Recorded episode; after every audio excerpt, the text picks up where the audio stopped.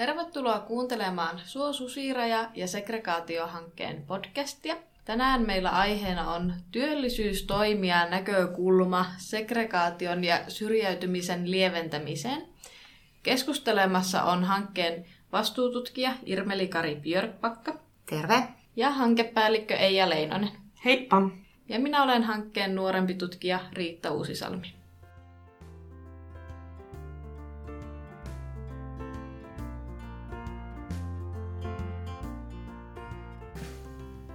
Eija, kerrotko lyhyesti meidän teemoista ja ketä työllisyystoimijat ovat tässä yhteydessä? Meidän pääteemat Suosekret-hankkeessa on, on ollut segregaatio ja, ja syrjäytyminen. Segregaatiolla tässä yhteydessähän tarkoitetaan sitä, että, että me puhutaan koulutus- ja työmarkkinoiden segregaatiosta, joka Suomessa on hyvin vahvasti jakaantunut naisten ja miesten aloihin, eli eriytyneet sukupuolittain eri aloiksi. Syrjäytymisteema taas, sille on olemassa montakin määritelmää ja ei oikeastaan yhtä sellaista kaiken kattavaa, mutta yleensähän me puhutaan siitä, että jos henkilö on syrjäytynyt tai syrjäytymisvaarassa, niin hän on jäämässä jonkin yhteiskunnallisen järjestelmän ulkopuolelle. Usein puhutaan silloin kouluttautumisesta ja, ja työelämästä. Ja tässä meidän Suosakret-hankkeessa me on tarkasteltu näitä teemoja erikseen ja yhdessä.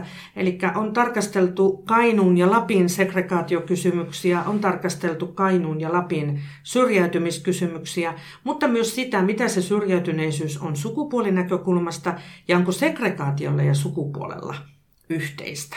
Näistä teemoista meidän toisessa podcastissa onkin, onkin sitten lisää asiaa. Mutta työllisyysnäkökulma, työllisyys on tietenkin yksi oleellinen osa ja työelämä sitä sellaista osallisena olemista ja, ja kun puhutaan syrjäytymisestä ja syrjäytymisen lieventämisestä, niin puhutaan usein työllisyydestä ja keskeisiä toimijoita siellä on ne eri työllisyystoimijat.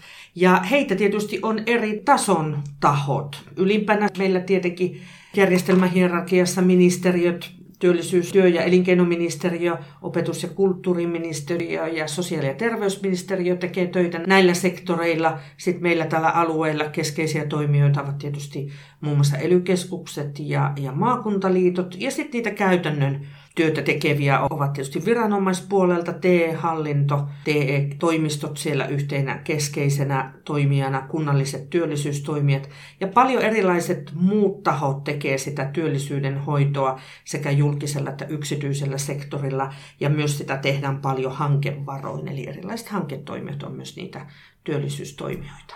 Kiitos Eija.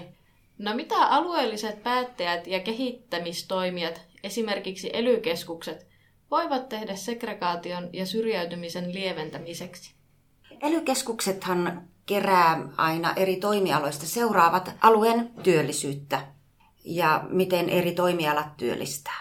Ja olisikin tärkeää, että tällainen ennakointitieto, kun tehdään ennusteita siitä, että mitkä alat tulevaisuudessa työllistävät tai millä alalla nykyisin on kohtaanto-ongelmaa ynnä muuta, niin kerättäisiin sukupuolittain se tieto.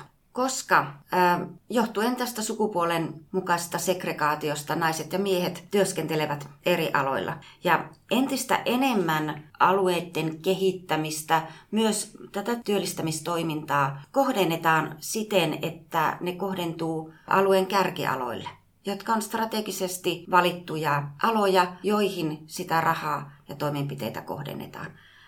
Tässä mielessä onkin tärkeää, että se tieto olisi kerätty sukupuolten mukaan, ettei kävisi niin, että jostakin syystä esimerkiksi ne naisvaltaiset alat jää sitten näiden rahojen ulkopuolelle, kohdennettujen toimenpiteiden ulkopuolelle. Joo, ja, ja sen lisäksi vielä tietysti sellainen niin kuin sit sinne käytännön kentälle valuvat vaikutukset on myös erilaiset rahoitukset, mitä me suunnataan työllisyystoimintaan. Olipa se sitten vaikkapa työttömille työnhakija-asiakkaille suunnattuja ohjauksia, erilaisia valmennuksia tai, tai sitten vaikkapa sitä hankerahoitusta, jonka myötä sitten toteutetaan niitä erilaisia työllisyystoimenpiteitä.